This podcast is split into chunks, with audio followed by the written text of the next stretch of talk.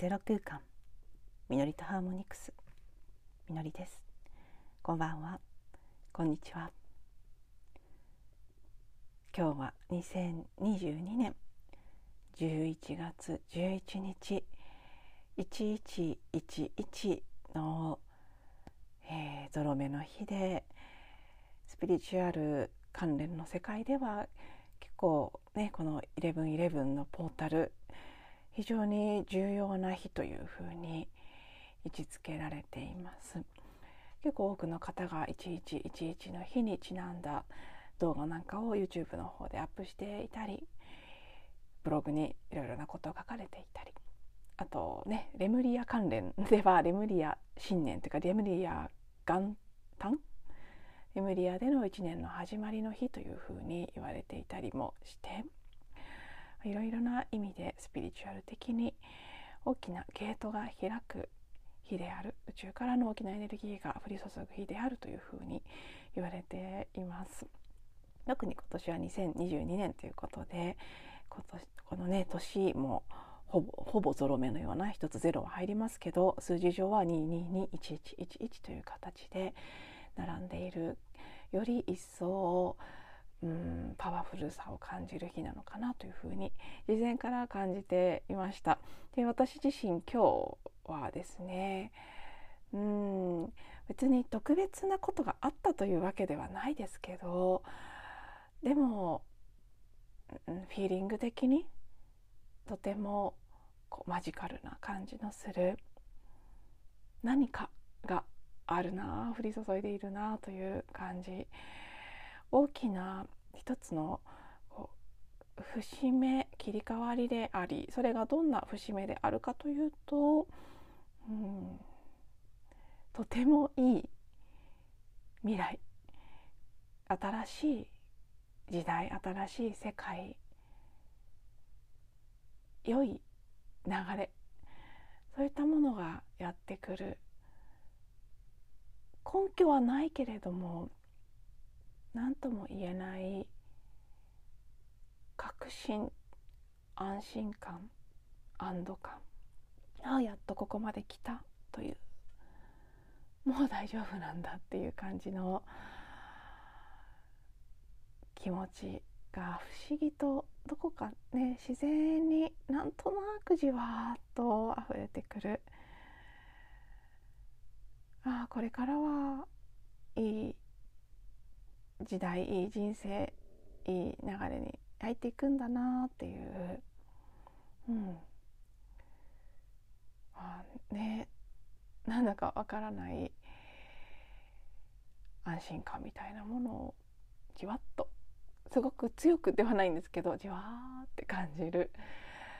そんな風に、うん、私は受け取りました。ね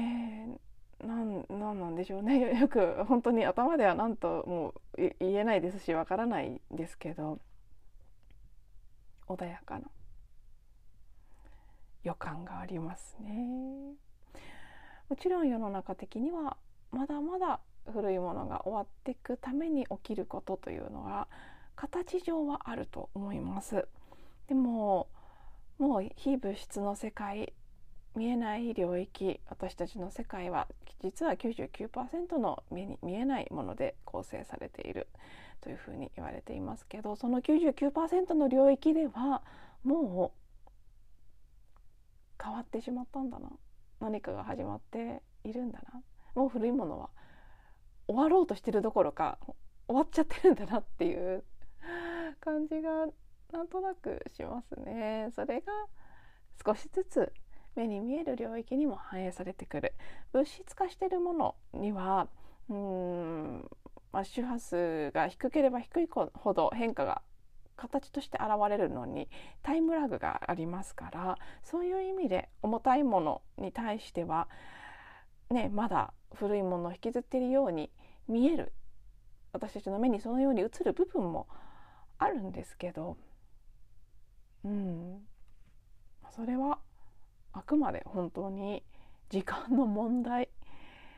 反映されてくるその時を待っているだけなんだなという感じでいずれにしてもじわじわじわじわと変化は見える世界にも広がってくるんだろうなというふうに、うん、まあ妙に今しみじみ感じていますね。はい、そして、えー、昨日に引き続きですけどもう今週の私のビッグイベントグローブサウンドヒーリングカンファレンスと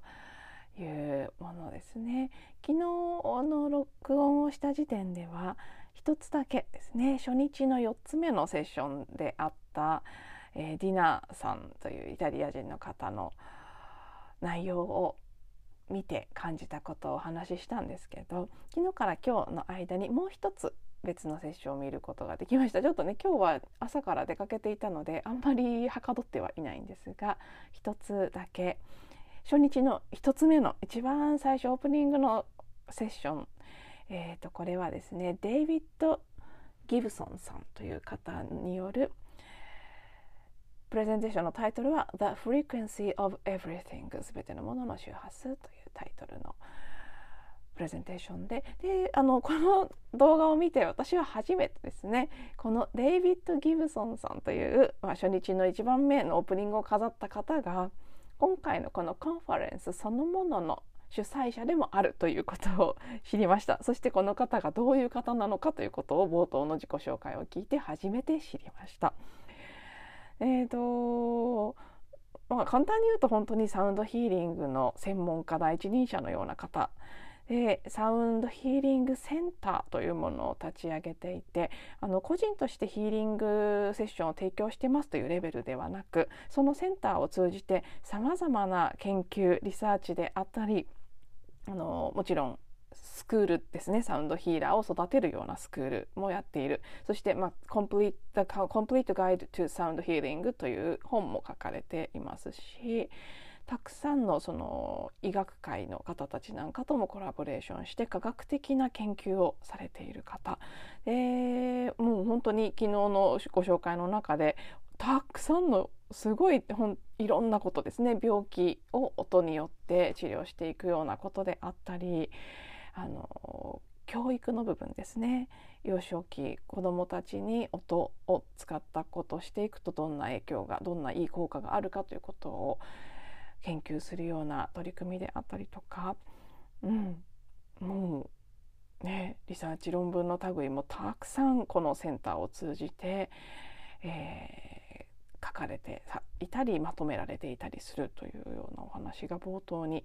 あってほうなかなかねすごい人がいるなと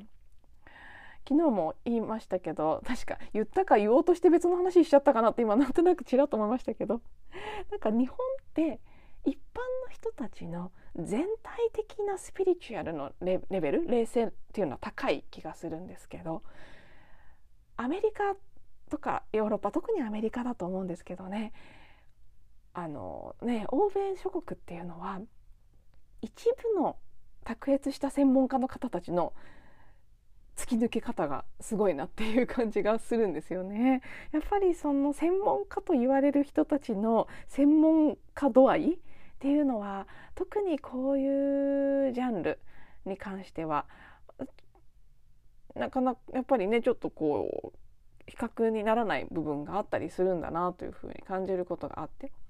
あのちょっと本当に話がそれちゃいますけど日本人ってこれ別にスピリチュアルなことに限らず今まで会社員時代とかもビジネスの世界でもすごく思ってたことですけど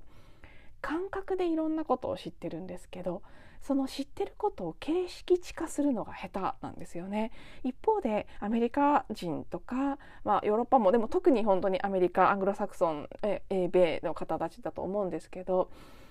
形式値にするのが上手なんですよ。なのであの本当無意識に知ってる度合いっていうのは精神世界のことであっても日本人ってもともと腹っていう言葉があったりして、ね、腹的な意識で生きることとかをみんなが知ってるんですけど当たり前に知りすぎてるからこそそれを知識として形にするのはあまり上手じゃない。一方で多分欧米の方たちっていうのはそれが当たり前じゃないからこそのそれを形式値として形にしていくことが上手だなっていうのはもう前々からずっと思ってるんですけどやっぱりこのサウンドヒーリングの分野でもそうですね。日本には古来からもともと存在する何かその音玉とか言霊とかそういった概念として身についている部分っていうのはあると思うんですけどやっぱりこういう学術的にとか専門的に何かってなってくると本当にレベルが違うのっていう感じがしますね。なのでこういう形で、えー、カンファレンスのようにしてあるいはその公開されてるリサーチペーパーのような形でたくさんの情報がほぼ無料と言ってもいいレベルで提供されているのはすごい本当にちょっともう衝撃的と感じるレベルでこのデイビッド・ギブソンさんの自己紹介のパートの、ね、かつやってる活動を聞いてうん、ちょっとワクワクが止まらなかったですね。えー、そんなことされてる人がいてそれをあこんなにオープンソースとして提供してくれてるんだと思ったらすごく希望を感じました。うん、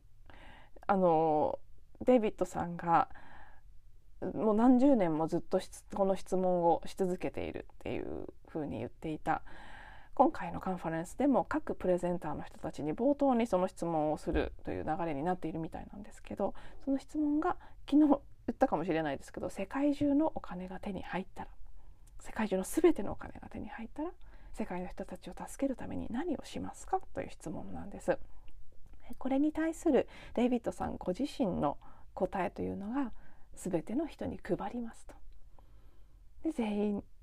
が必要なだけ必要な分、まあ、安心して生きられるお金を得られるようにしますと。でそうなるとおそらくこの世からお金というものはもはや必要なくなるでしょうと。お金がなくなった世界で自分はサウンドヒーリングをして、えー、サあの音のねヒーリングを分かち合っていきますという感じのことを話していたそれを聞いてまずねあもう本当にそうだなと思ったんですねいやもうまさにそうだなこれからの世界っていうのはでもそれに向かっていくんだろうなというふうにも思ったんですね。そしてそのデイビッド・ギブソンさん自身がそういう思いが根底にあってこの活動をされてる方なので今回のカンファレンスも基本視聴と今月の間ですね11月中のアーカイブの視聴は全部無料です。で私はねプラス1万円ちょっとぐらいのオプションをつけて過去のアーカイブも見れるようにしたし今回の分もダウンロードができたりとか、えーと、アーカイブこのコンファレンスの情報以外のデビッド・ギブさん自身が提供しているサウンドヒーリングに関する基礎的な講座のおまけとかがついてくる。あとたくさんのサウンドヒーリングの音源ですね。そういうものをあの買ったんですけどあそれ97ドルですよ。すごい盛りだくさんなんですけど。ああもうこんな風に昔ってスピリチュアルな学びとてもお金がかかる世界だったのでね。やっぱりどんどんオンライン化が進んできたこともありますけどこうやって本当にうん、世界を良くしたいという思いで自分が持っている英知を手に誰にとっても手に届きやすい価格で提供する人たちが増えてきているんだなっていうこともなんかね大きな時代の流れとして冒頭に言ったようなどんどん変わってくるんだなっていう一つの現実的な表れとしてちょっとそういう細かい部分にも感動しながらあの触れているコンテンツに触れていっているという感じですね。そしてギブソンさんのあのプレゼンテーションの中身にもすごく感動しました。えーとまあ、The Frequency of Everything ということで内容はかなり科学的なアプローチが多かったので専門用語もありますし周波数の話ってちょっと難しいですね。でそうそっちのどちらかというとサイエンス系のアプローチだったので ちょっとあの一回見たぐらいでは私が日本語で言葉にして説明するのはすごく難しいんですけどでも簡単に言うと私たちの体は全て周波数を発しています。で全身というね一人の個人の肉体というレベルでももちろん発してますし、えーと、一つ一つの臓器ですね心臓とか肝臓とかそういったものもそれぞれの固有の周波数を発しています。でさらに言うとそれぞれの臓器もたくさんの部位でできていますよね。あの血管とか細胞壁とかあの細胞の一つ一つであったりさらにはその細胞を構成する原子分子であったりミクロマクロさまざまなレベルでさまざまなものが組み合わさって私たちの肉体というのは構成されていますけどそういった全てのものの周波数を知るということによって究極です。最終的には音によって全ての病気を治すことができる。それは物理的なあの肉体の不調に関してもそうですしメンタル精神に関することであったりそう感情の乱れであったりいろいろなことに対してこの周波数音というものが癒し元の本来あるべき状態に戻していく力を持っているという感じの内容なんですね。で私自身はこの音によって病気だけじゃないです怪我とかもですね治すことができるということは実はもういつ頃でしたかね？あれ56年前に触れているんですね。実際私もそういう施術を受けていた時期があるんです。でまあ、いろいろな例えば胃に効く音とかそういったものを当てていくんですけど。ちょっとねにわかに頭では理解しがたいそんなことあるんだろうかと思ってしまうようなものでありながら私はすごく可能性を感じましたし自分の直感的な知恵の部分でああそうだこれだということを感じていたんです。ただあの私自身がそのタイミングでそのままその道に入っていくということにはならなかったんですけどすごく気になる分野としては残っていた。そしたら昨日そのデビッド・ギブソンさんの話の中で、えー、そういう、まあ、具体的にはそうですねサイマティックとかマナーズというところがそういう音を提供しているんですけどその音で治療していくという感じのアプローチのことをお話しされていてああそうだ。ね、これも昨日もお話ししたようなした部分があるような気はするんですけどヒーリングという言葉を日本語に訳すとそのカタカナでヒーリングという日本語になってるヒーリングっていうのは結構スピリチュアル的な要素が強いように私は思うんですね。皆さんがじゃないかもしれないですけど一般的にそういう部分はあるんじゃないかなと思うんです。日本でヒーリングっていうと癒し系のスピリチュアル系の、まあ、一つの産業になっている部分のような気がするんです。だけど、まあ、確かに英語のヒーリングって別にそのカタカナになってるいわゆるヒーリングじゃなくて癒すということそのもの治療とかあの、ね、医療とかも含む癒すということそのものがヒーリングになりますよね英語だと当たり前ですけど。でそう考えた時に今回このサウンドヒーリングというねテーマのカンファレンスが含むものっていうのは決してそのカタカナにされた日本語のヒーリングっていうものだけじゃない本当にその代替医療的な部分であったりもっともっとこう幅広い根本からそのねあらゆることを治癒していくという意味を含むものだったんだと。でそこに私のやりたいことがあるっていう感じもすごくしたんですね。それツボなんだよなっていう感じです。そのいわゆるカタカナのヒーリングヒーリング産業的なヒーリングっていう風になってしまうと私はあんまり自分がやることっていう感じがしてこないんです。ヒーラーさんになるってスピリチュアル系のねなんか神聖な感じのこうねそうよくありますよね。きっと皆さんイメージがあると思うんですけど。そういうのだとちょっと違うんですけどこの科学的な部分を含むアプローチになってくると途端にもう途端に盛り上がってくるんです。私の中で何かがうわーって。それやりたいの？みたいな感じが出てくるんですね。なので、まあ、このカンファレンスはたまたま見つけた感じのものなんですけどドンピシャ。ど真ん中。ストライクツボだったなっていう感じで、まあ、まだね2つしか見てませんけどうん嬉しくって仕方がないっていう感じになっています。もう本当に究極全ての病気が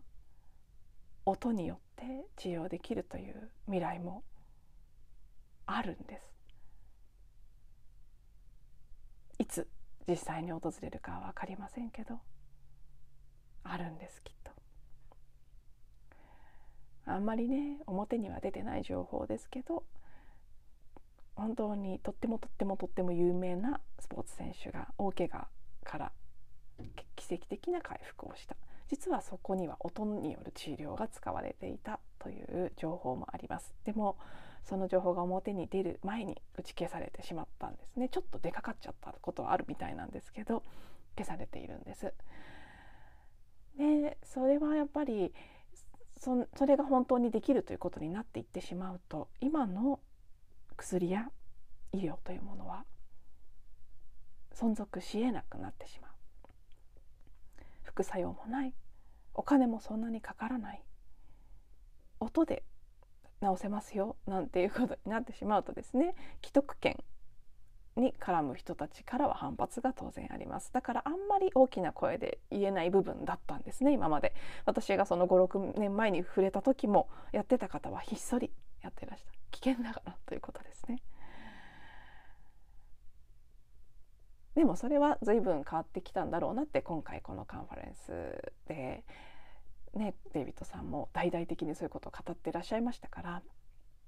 うん、もちろんねその可能性という意味ではもうアメリカでは随分前からその音による代替医療の部分っていうのは研究されてきているので全く新しいことではないんですけど、まあ、より一層現実味を帯びてきているということですね。今ある特に西洋の医学というのはすごく対処療法的な部分が大きくってどこかが悪くなったらその幹部を例えば手術で切り取るとか薬で叩くとかそういった形で治療していく。それによって以前波動の法則の足立育郎さんの書かれている内容としてご紹介しましたけどもともと病気というのは私たちの肉体の細胞であったりもっとその微細な原子分子といったレベルの歪み。波動の歪み。周波数の乱れということですね。それで起きている。それをだからもともとのあるべき状態に戻すということが大切なんですけど手術をしたり薬を、ね、投与したりするということはどちらかというとより一層波動を歪める方向性なんですね。ワクチンとかもそうですね。その症状であったりその病気そのものに対しては効果があるかもしれないけれども全体のバランスで見た時により歪める方に行っているのでどこか別の場所にその歪みが出るというそれが分かりやすい形で言えば副反応副作用ということであったりがんとかであれば転移であったりそういった形で現れてきているということ。なんですけどなかなかその全体像を見ようとしないで幹部だけを処置すればいいという形になってしまっているでそれをもっとねホリスティックな形で見てきたのが東洋の医学であったり代替医療代替あのそうですね自然療法的なものであったりすると思うんですけどその中の一つとしてま音というのもあるっていうことですね。で私は、まあ、なんでか分かりませんけどね自分の本質天秤座的な部分もあるのかもともと魂の目的みたいなものなのかやっぱり調和とバランスということをすごくあのもともと大切にするタイプでかつそのだからこそなんでしょうけど調和とバランスということに対して敏感でもあるんですね。だから理屈での言い悪いというジャッジではなく感覚としてやっぱり西洋医学的なアプローチは何かがおかしいという感覚はずっとあるんです。もちろんそれが必要だった時もありますし今でもこれからもまだ必要な場面はあると思います。だけど根本解決にはならないと。ずっとずっとそこは気になっていたもちろんねこの 私のポッドキャストを聞いてくださってる方たちにはそういうのはうんうんって思ってもともとよくご存知で分かってくださる方が多いと思いますけど私もそういう思いをずっと持ってきたんですね。でそこに対するあの取り組めることっていうのはもちろん音だけではなくいろんなものがあると思いますけど私はなぜかやっぱり音というところにすごく興味がある。だから昨日レビット・ギブソンさんのプレゼンテーションを聞きながら思い出したんですけど実はマリンバを始めた時もただの楽器としてではなく何かこの楽器の音に何かがあるって思ったんです。何かが何なのかわからないけれども何かがある。それはそう。何か特定の病気を治すなのか何か心の不調とかに効くなのかその何かはわからないですけどそういった種類のただの楽器としてではない可能性があるって感じたんですよね。でもいつしかそれを諦めていたっていうか諦めてたわけじゃないんですけどそれに対してどうアプローチしていいかとか現実的に何をどう解明していいかとかもわからないしそういうのって時が来ないとね明らかになってこない部分だったりもするのでいつしか あのそういう直感的に感じたものは脇に置いて純粋に楽器として音楽として楽しむというところにしばらくフォーカスしていたんですけどここへ来て急にマリンバもそうですしマリンバ以外のそのかつて音のヒーリング音による治療というのを受けてた頃に思った音に何かがあるという感覚。そしてそこに何か関わっていきたいっていうものですね。そういう思いがすごくこう一巡りして一巡どこじゃないかもしれないです。もしかしたら3巡ぐらいしてるかもしれないですけどもう一回そこに戻ってきたなと。それが私にとっての今回のこの1111のポータル。このゲートで新しく始まっていくものとしてはっきり今見えてきているもの感じているものなんだなと。すごくねこの今回の1111のポータルというのはそれぞれの人にとって自分の本質にあるもの魂の目的であったりそのね今回やろうとしてきたこととそれに付随してある才能であったりポテンシャル可能性であったりそういったものに気が付くタイミングだと思うんですね。そういうエネルギーがすごく強くあると思うんです。私にとってはこの音ということでしたけど音およびサウンドヒーリングということでしたけどきっと皆さんの中にも何か芽生えてきているものであったり急に思い出したり急にはっきりしてきたおもろげにはずっとあったけどやっぱりこれなのかって感じるものとかうん出てきていたりこれから出てきたりするんじゃないかなと思ったりするのでもしねこの私の話や私自身がそんな風になっている変化のエネルギーというものが何かしら共鳴してはい、えー、いいものをね引き出すなんだろうこう触媒というか そういうものになったらいいなと思ったりもしておりますがはいそうでもそうでなくとも最後まで聞いていただいてありがとうございました。なんか大事なことだったのかもしれません。思った以上に長いエピソードになってしまいました。最後まで聞いていただいてありがとうございます。また次のエピソードでお会いしましょう。